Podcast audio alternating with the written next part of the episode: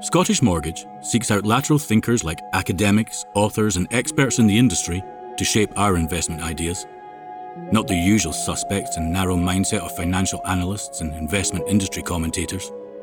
That way, we continue to build a portfolio that reflects real-world progress, not financial world noise. Scottish Mortgage is managed by Baillie Gifford. A key information document is available by visiting baileygifford.com. As with any investment, capital is at risk. Hi, you're listening to The Advice Show. This is Zachariah Sharif from NMA. I'm here with my colleague Nicola Blackburn and founder of campaigning group Reboot, Noreen Biddle Shah. Noreen, how are you? Yes, good. Thank you, Zach. Hi, Nicola. Hello. It's great to have you here. Thank you for having me. No, thank you so much for coming on the podcast. Noreen, so you're Head of Marketing and Communications for Numis, and you also founded Reboot. Can I just ask, first of all, why Reboot was set up, why you felt the need to set it up, and how it's all going with reference to your report last year as well. Sure. So I'm going to give you a very long-winded, but I'll try and keep it to the point as well. But Reboot, it's our second anniversary, actually. We launched 2 Januaries ago. So obviously with the horrendous murder of George Floyd in that summer, I just think it had ramifications across the globe. So what was a very American, a black race issue, it just obviously resonated in many ways across the globe within the workplace, and it allowed other marginalised groups to speak out. And you look at the UK, and it's got its own very unique dynamics with race and ethnicity, a very with our colonial history, etc. But I think for the first time, and I'm not going to give away my age, but in my many, many decades of living, I just noticed there was a very different view in terms of how people spoke about race. All of a sudden, it really shifted, and it was definitely a bit of a milestone moment. And it's something I've always observed as a British Pakistani growing up in a very white area, and not that that's good or bad. It was just observations I've always had, and having a communications background, I just decided to write a few blogs about, things that impacted my family growing up. And very quickly I realized the power of storytelling and how people resonated with the stories, and they were able to relate to them because I shared something that, other ethnic minorities said, oh, that happened to my family, etc. And, it actually sparked a very healthy debate, mostly within my LinkedIn network is mostly financial services professionals, and it really got me thinking, in terms of the role that I do, we're the bridge between these companies and these great journalists who then provide a platform to share these stories. So, what else can we do just to ensure that this momentum stays? And that's kind of how Reboot was born. So it started off with lots of communication professionals, that give up their time across the industry. We work with lots of senior ethnic minorities of lots of different job roles, mostly within financial services. And, we want to really showcase them as role models for the next generation coming in, but also to raise awareness. And we'll talk about this later, but, there is this discomfort still about talking about race in the UK. So we're trying to normalise the conversation. And then more importantly, with all these insights and stories, etc., that we're collecting, we want to make sure that there's going to be long-lasting, sustainable change. So we are hoping to have some more sort of regulatory or some sort of reform at a policy level as well. So we can have something really impactful that comes out of it as well. So that, I hope that kind of explains. That's Reboot. Definitely. Can I ask on that, Noreen, because obviously your experience and background is in financial services. So I was wondering, when you took the kind of writing that you were doing on this topic and launched Reboot and kind of focused in on financial services and this issue in financial services, was that because you saw in particular it was a sector that could be looking at this issue more, or do you think it was just a way of marrying something that you were really passionate about with the sector that you were in, and you wanted to kind of do work in that sector? Yeah, definitely the latter. But and I suppose my original blog was actually based more on my dad when he came to this country, so it was regarding a FTSE 100 company, so not within financial services.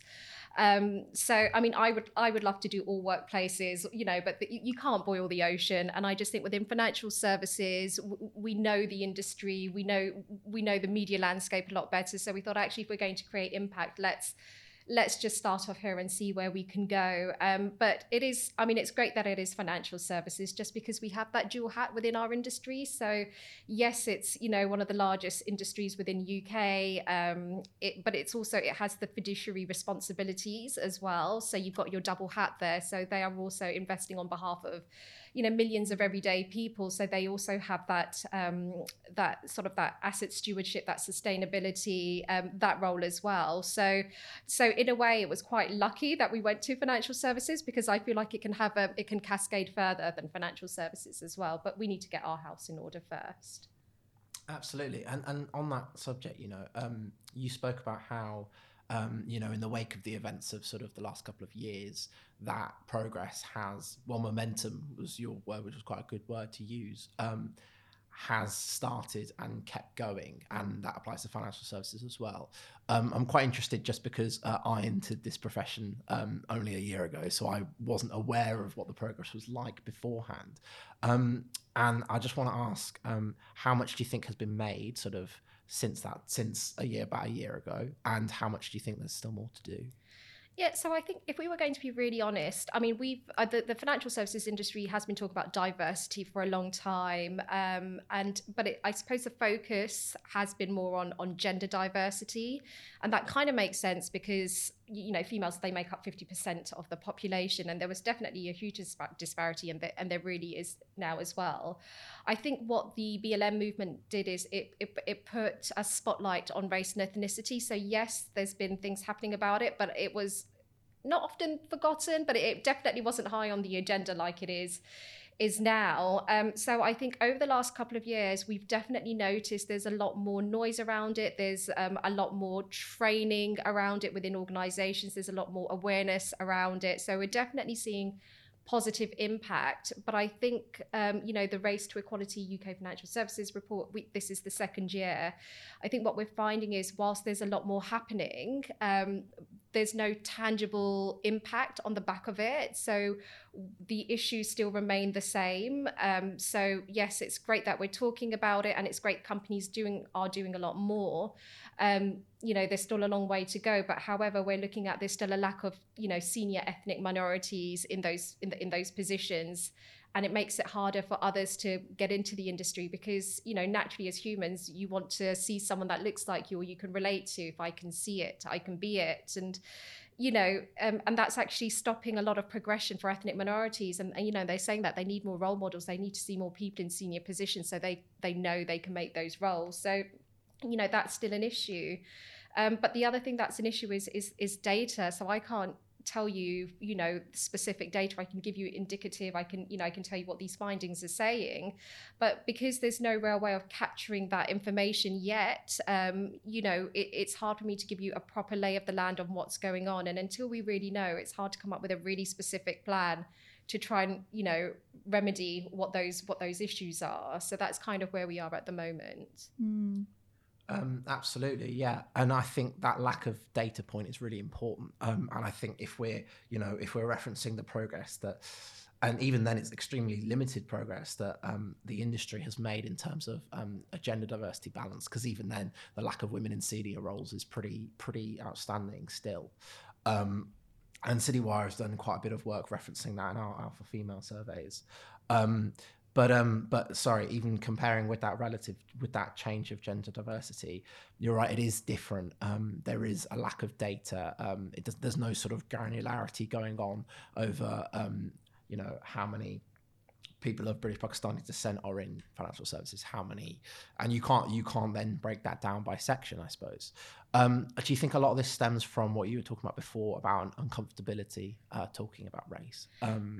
That perhaps isn't there with gender diversity? Yeah, there's definite discomfort, and I've got to say we've got to kind of move on and get a little bit under the bonnet around the conversation. So, you know, we're all familiar with the term BAME, but that's kind of been now discontinued, so to speak, by the government. So it had its purpose. It's, you know, it did what it had to do, but it was just too broad brush because, you know, you're talking about so many groups of people under, you know, these four headings. And, you know, to give you an example, you know, you've got the Asian group, which is 8% of the UK population, and that is so diverse within that. So you cannot lump so many people within that. So I obviously look at it, you know, coming from a British Pakistani angle, I very seldom see British Pakistani senior, you know, figureheads. So when I do, I take notice to it. But people will look at me, they will just see a brown face, and then they think, oh, but you're doing well, you know, but we've noticed it's our black peers that aren't doing so well. But then you speak to your black peers, and actually they're saying, well, there's, you know, the experiences between someone of black West African origin versus black Caribbean is very different. And then thank God for the ONS data, because, you know, you can get some sort of idea of what's going on there. But you see it's the black Caribbean women, the British Pakistani women, and the British Bangladeshi women that are the lowest paid and the most underrepresented.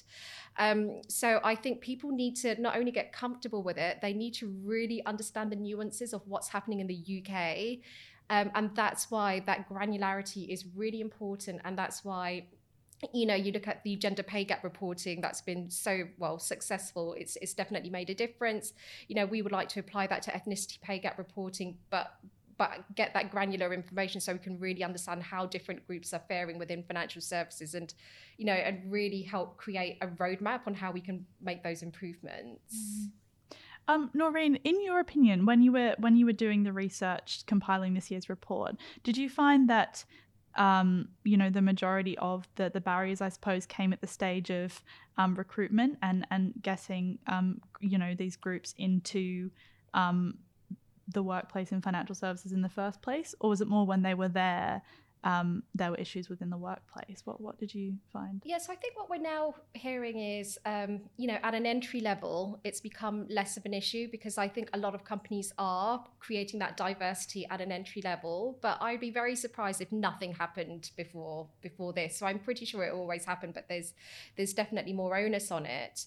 But I suppose it's, you know, you need to look at the complete picture. So whilst it's great all these new entry-level people are coming into the industry, I hope people won't assume, oh, in 20 years it won't be an issue because now we fixed it. But that's not it, because who is making sure that we retain this talent? Who is making sure, you know, they will also get a fair share of, you know, what their white peers are getting in terms of opportunities, etc. And, you know, who will make sure they're not going to have those glass ceilings, etc. And at the moment, we're still seeing all these issues, which are, you know, which are obstacles in terms of, you know, ethnic minorities reaching their potential. So if these barriers are still there, there's no good in having all these great entry-level talent coming in, because what will happen is, and what the report is saying is, they're just thinking of leaving. Some are thinking about leaving job because they're not getting what they want out of their career, but some might just leave the industry altogether, and we don't really capture that data.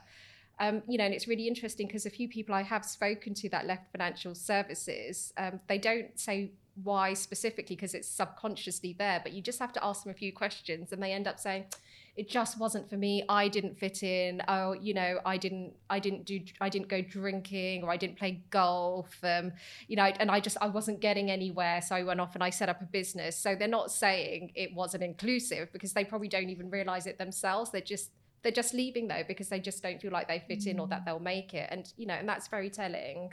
Definitely, yeah. Something I found really interesting that the report picked out was that even though we're seeing, I think it was like more and more financial services firms implementing diversity, equity, and inclusion training, you're also seeing a rise in people feeling, you know, not supported in their workplace. So I wonder if that pointed to kind of some of the things that you were bringing up about, you know, maybe just thinking about how this was actually helping people and sort of, you know, the outcomes that it was producing in terms of making people feel more included and, you know, understood, I suppose. Yeah, and I hope this report isn't all doom and gloom, because as per your point, I think ethnic minorities, although survey respondents have definitely noticed there's been an uptick of different D&I initiatives within the organisation over the last couple of years. So that's great. And I think, but I suppose where the issues then stem from is they feel like they're not being spoken to. So the initiatives that come across, I think, you know, that they're created in, I would say, isolation, or employees aren't really considered, or, you know, they discuss it with them. Because if you find, you know, if you hear what the actual initiatives companies are doing versus what employees actually want to see, there is a little bit of a discrepancy. So, you know, there definitely is maybe a lack of communication between the leadership and and their employees. And also, yes, there's lots more going on, but I think there's still a leaning more towards supporting gender diversity versus ethnicity. And I think that just goes back to that discomfort, you know, to talk about it. And I think we, you know, discussed in a previous call, but, in terms of that discomfort, I think what it also comes down to is, yes, women make 50% of the population, but you look at, you know, who holds those senior roles, and, you know, I don't think I'd be offending anyone if I said it's normally a white middle-class male, you know, so they are likely to have a female in their life as their wife, their partner, their daughter, their mum, their sisters. So actually gender diversity is something that they can get behind, they relate to it because they have that at home in their personal lives as well. But, you know, then you've got 14% of the population, which is an ethnic minority. But what are the chances that they have something similar in their lives, like in their social circle, in their friends, etc.? Mm. So for many, it could therefore become a little bit uncomfortable to talk about race because they're not familiar with it. And unfortunately, that does then, you know, come into the workplace and they're equally as uncomfortable to talk about it. So it you know, but they don't realize indifference is actually, you know, it's bad news now because we need allies, we need people to support us, and we need people to, you know, be very proactive about showing that they're supportive of, you know, supporting their ethnic minority colleagues. Absolutely. And I think that there can also be a danger of... It's okay. Right, let's repeat that. Yeah, no worries. I haven't got a fire. It's fine. Well, I only said one word. Yeah, I was like head of multimedia. I love Alan. Could have come and joined. Yeah. Great to see Alan. Special guest. Yeah. What was I saying? Oh yeah. Thank God you remember. Yeah. Okay. So yeah, I was just thinking as well about the danger of sort of diversity and inclusion training feeling quite sporadic, and that disconnect revealing itself between what employees want, what I think minority employees want, and what the employers are actually giving. And I wonder if it stems from that, if it stems from the sort of uncomfortable nature of talking about race, and the fact that people might not have diverse friends and therefore don't have that understanding.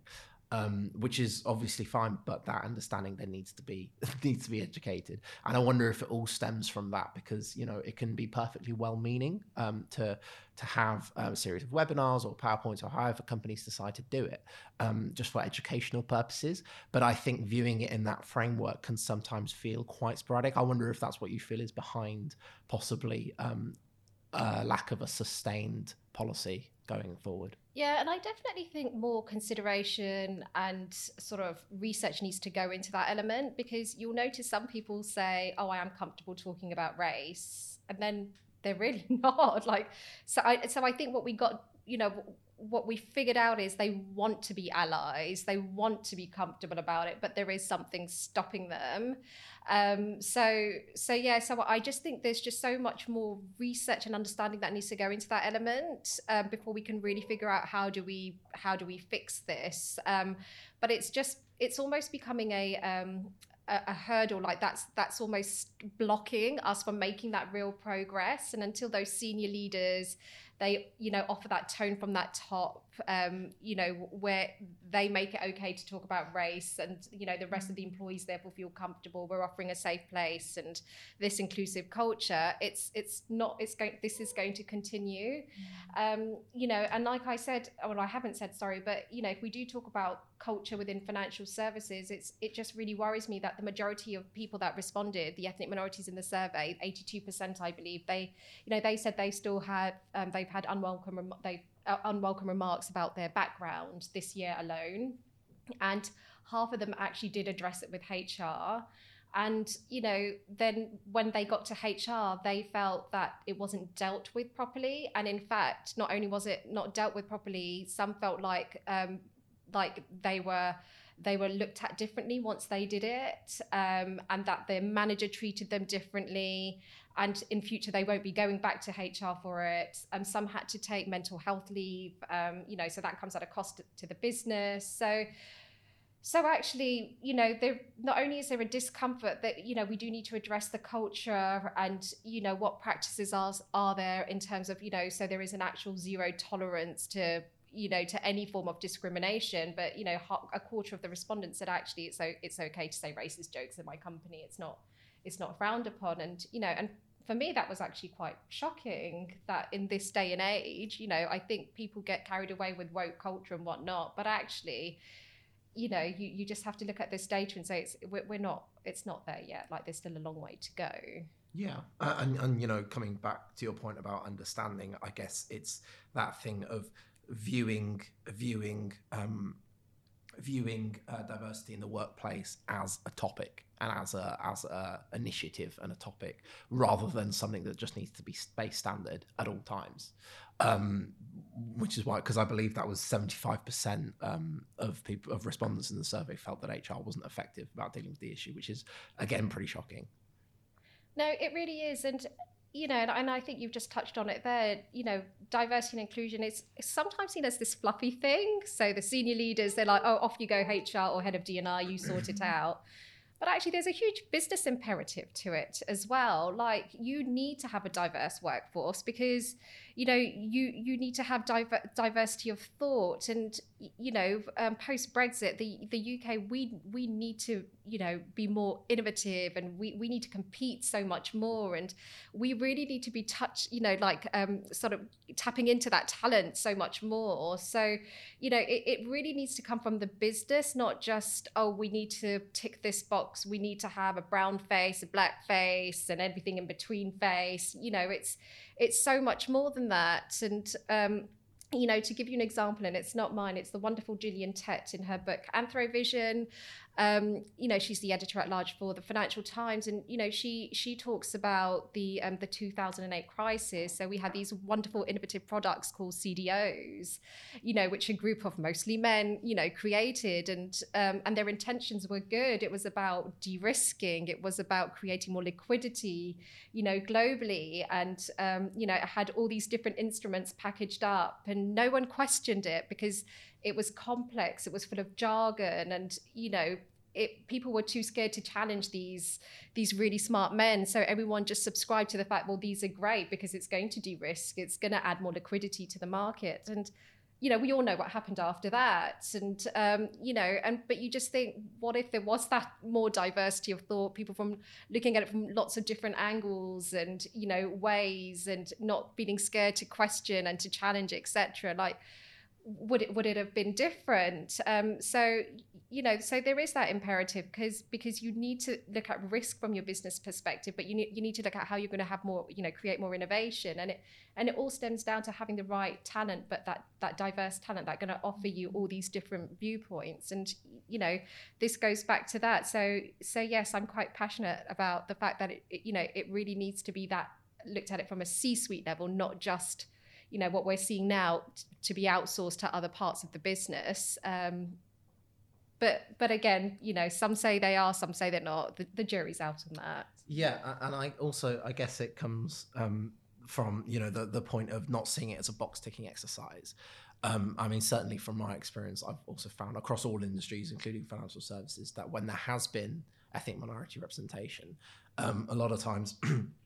There's it can feel quite like a box-ticking exercise just because class isn't considered as a factor, and I think that goes for diversity generally, including gender diversity as well, which is saying, oh, okay, that's fantastic. You've got a guy here from Indian descent. That's fantastic. But at the end of the day, he went to the same schools that these other people went to, and I think it's not thinking about diversity in as a series of box ticking, but actually just a cultural shift and thinking, how can we include people from different backgrounds, yeah, and how can we get diversity of thought? Because I think class is a factor that often gets forgotten.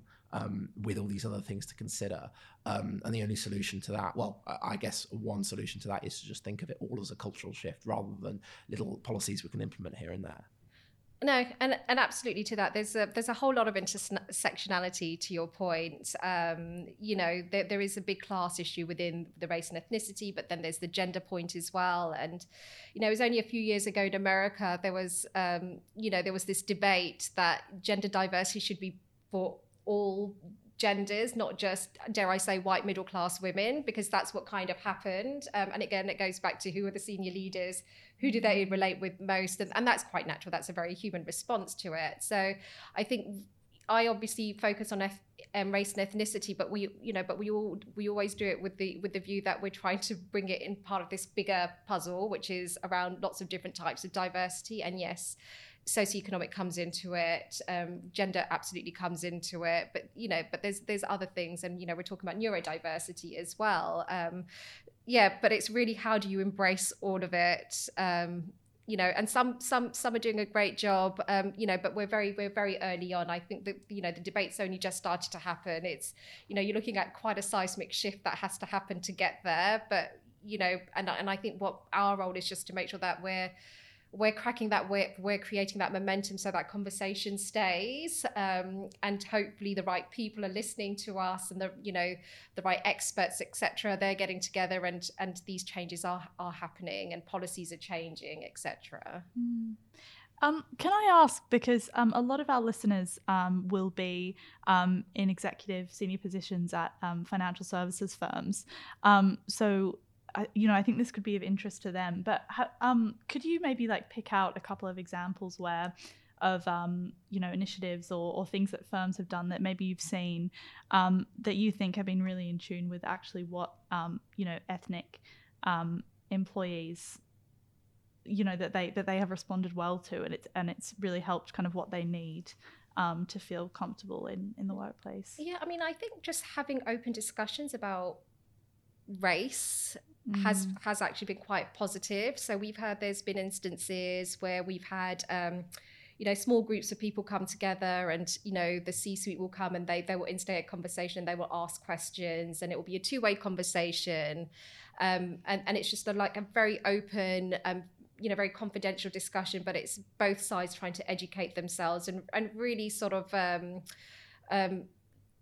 unpack or unpick those issues, and just everyone being okay about it. Mm-hmm. So, they've been really useful. On a more practical level, there's one around sponsorship. So mentors are really important, but actually, what's more powerful is the idea of sponsorship. So a senior ally, supports an ethnic minority, they mentor them, but they also ensure that there are no barriers to their career progression. So they're almost helping them, just to make sure that they are going, their career trajectory is where it should be. And so they support them through that journey. And, there's been a couple of instances where, we've heard that actually that has worked, and, there's been some promotions, and, this person has made it to a certain level, and had that not have been there, it definitely wouldn't have happened. So on a more practical level, I do think the idea of sponsorship is really important. Mm. Yeah, so I just wanted to ask you as well about, because we're speaking about a cultural shift that sort of needs to happen. And obviously, the practical result of what we've got now with the underrepresentation of ethnic minorities. And I just wonder, because obviously there's barriers to entry, but then importantly, there's also barriers to ethnic minorities ascending the ladder, essentially.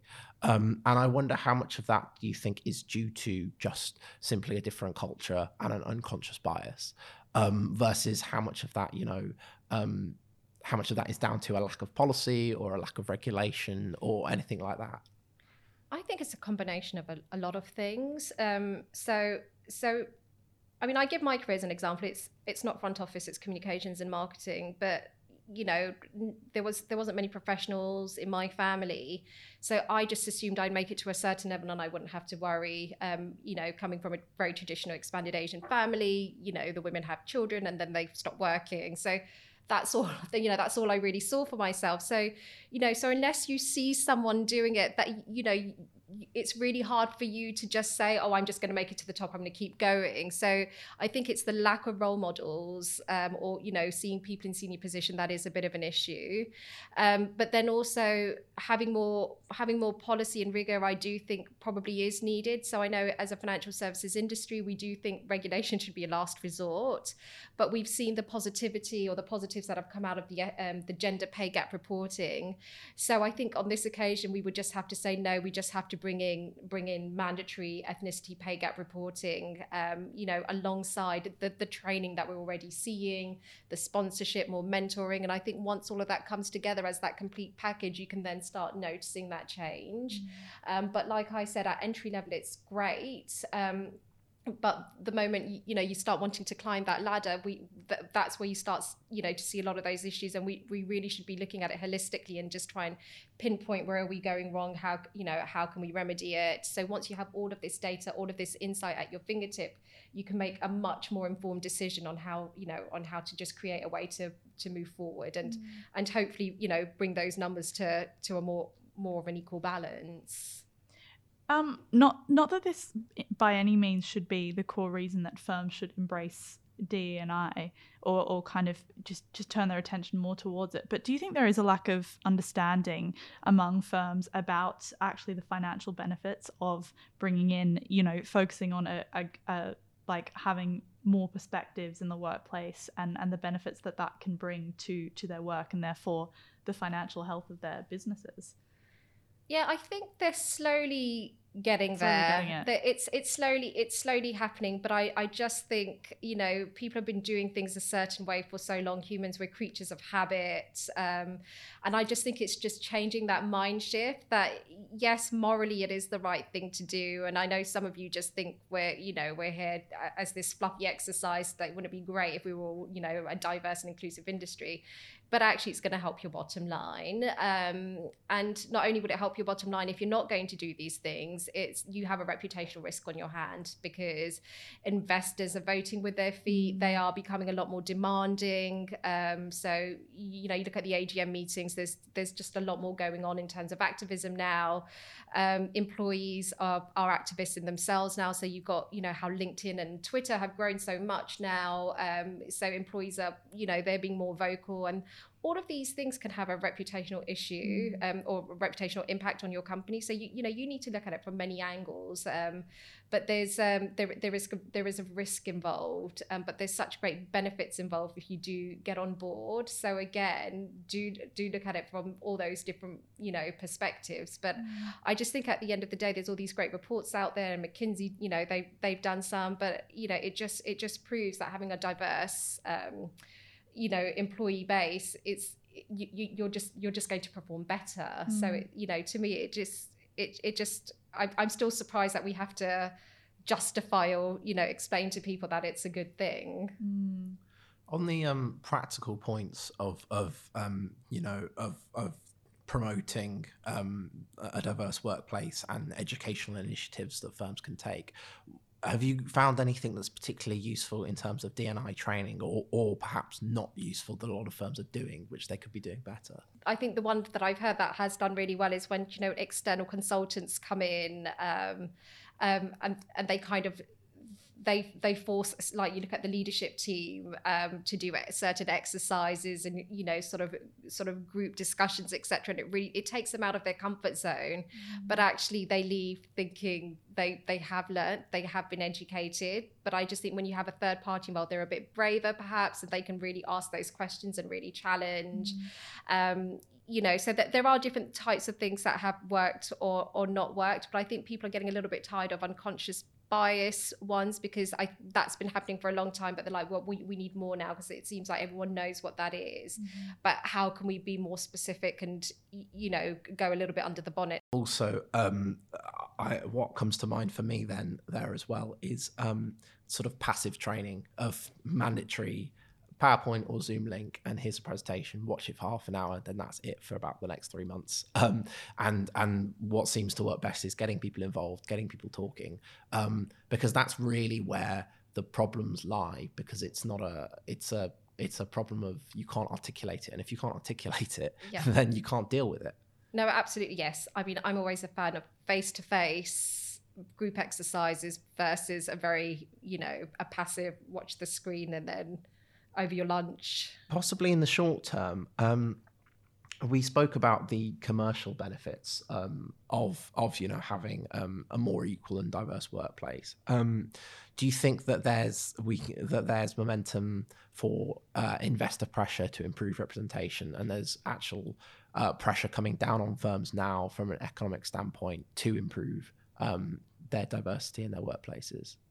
Absolutely. And Reboot is actually part of ShareAction's steering group. So this year, alongside ShareAction and other grassroots organisations, ShareAction started a campaign to say we want FTSE 100 companies, specifically, let's start off with financial services, to disclose their ethnicity pay gap data.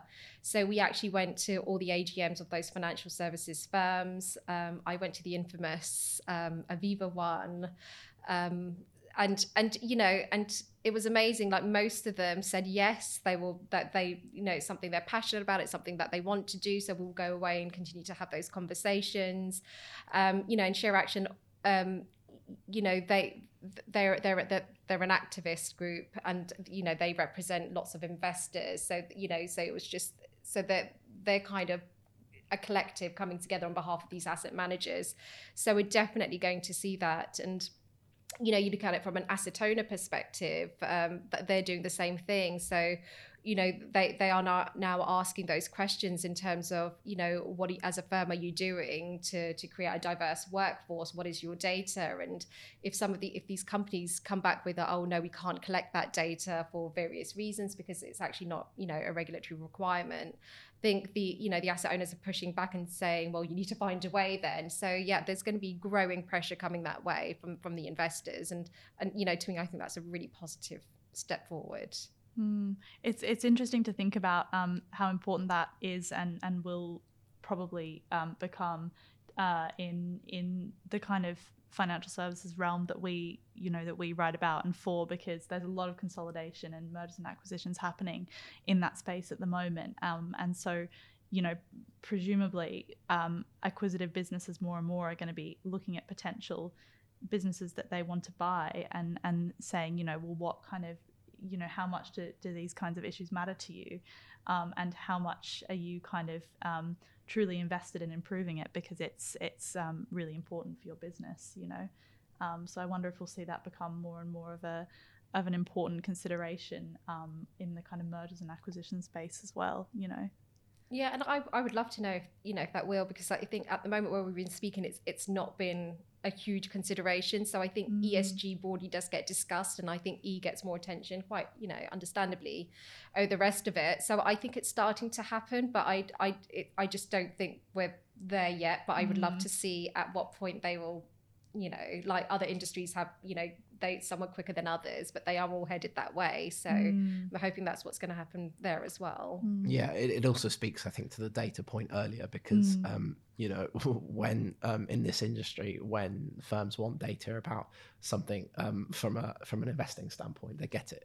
Yeah. So if we had widespread sort of data on ethnicity and in terms of employees, I think then you can just get a bigger picture of, okay, this is working, this isn't working, what's happening here, what's not happening here. But it's a very interesting point about mergers and acquisitions, because of course, when you're acquiring a business, you look at all sides of it. But one of the things is, of course, employee practices and, you know, staff and workplace and, you know. And retention and things like that. Exactly. Are they good at keeping people? What are the practices like? So it would be great to keep doing that, but also from an ethnicity point of view. Or just broader diversity. Yeah. And you know, and as per your point or everything we've been discussing, I think the more we're comfortable, the more people educate themselves, and we move on from this very broad diversity or inclusion topic to understanding how, you know, the ramifications on all parts of the business. We can start asking those intelligent questions, and we can start moving the needle a little bit more, and hopefully that's what's happening. Unfortunately in increments, but we are seeing progress. Do you think it's mainly driven by simply employing people at senior positions at the top, because or do you think a lot of people are doing it without needing to? I'm just thinking about the pace of change here, because it's quite slow, but one of the reasons that some people might think it's quite slow is just because it's quite slow getting ethnic minorities into senior positions. Yeah, and I think change can never be overnight. So, you know, and if you're going to make real sustainable change, it has to happen at a certain pace. And, you know, and I get that. But I think we need to just remember diversity is one word, equity is another word, and inclusion is another. So whilst people or, you know, decision makers are very good at the diversity aspect, or they get that now, but they need to make sure that they're looking at it from an inclusion perspective, like will this person feel like they fit in, and, you know, and the equity, are they getting the right resources just to ensure that they'll get to where they need to. You know, and inclusion for many at the moment is, you know, and I did a separate blog a while ago where I spoke to 20 financial services professionals, but it, you know, they still felt like they had to conform to the culture.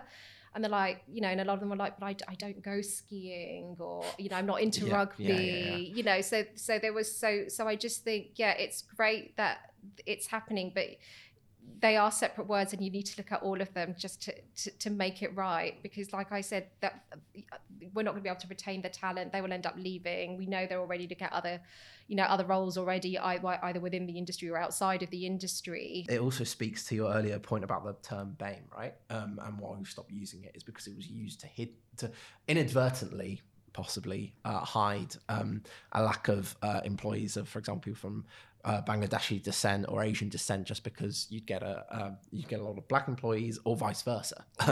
So I think these terms are always changing, and it's good that the terms are changing because they are useful for a time, right?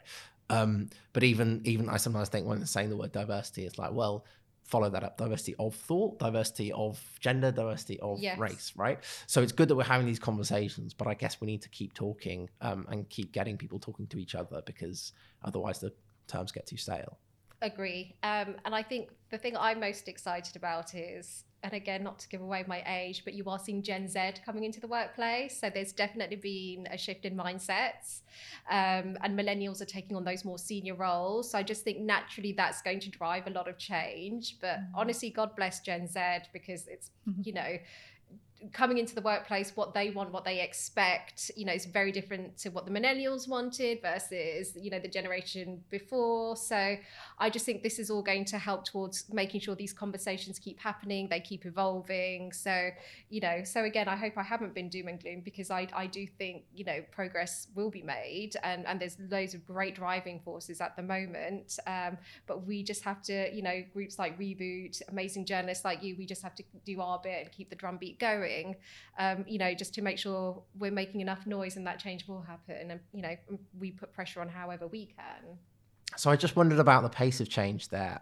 I noticed that it was a bit slower in financial services compared to other industries, and I wondered whether that was just because of the age and the clients, just that point about Gen Z, whether the age, because the age of clients and advisors generally quite are older. I think it's about 50, the average advisor age.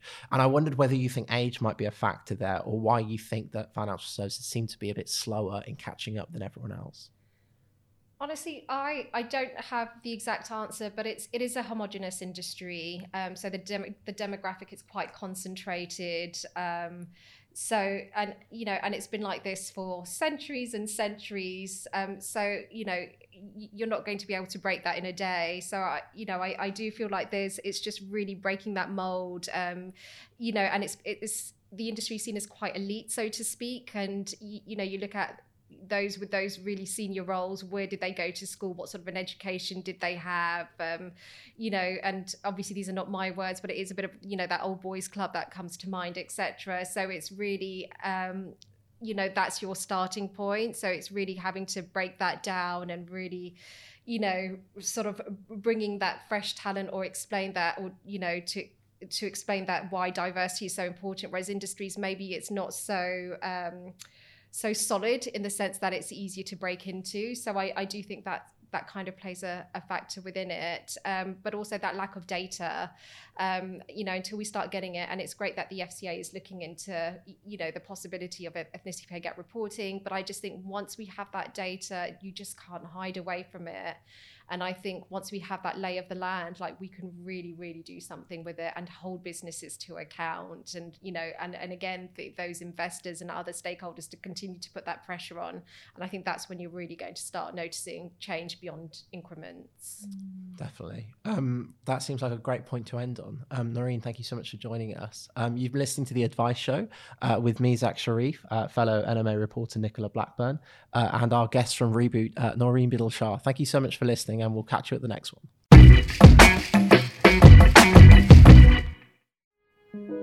Scottish Mortgage seeks out lateral thinkers like academics, authors and experts in the industry to shape our investment ideas.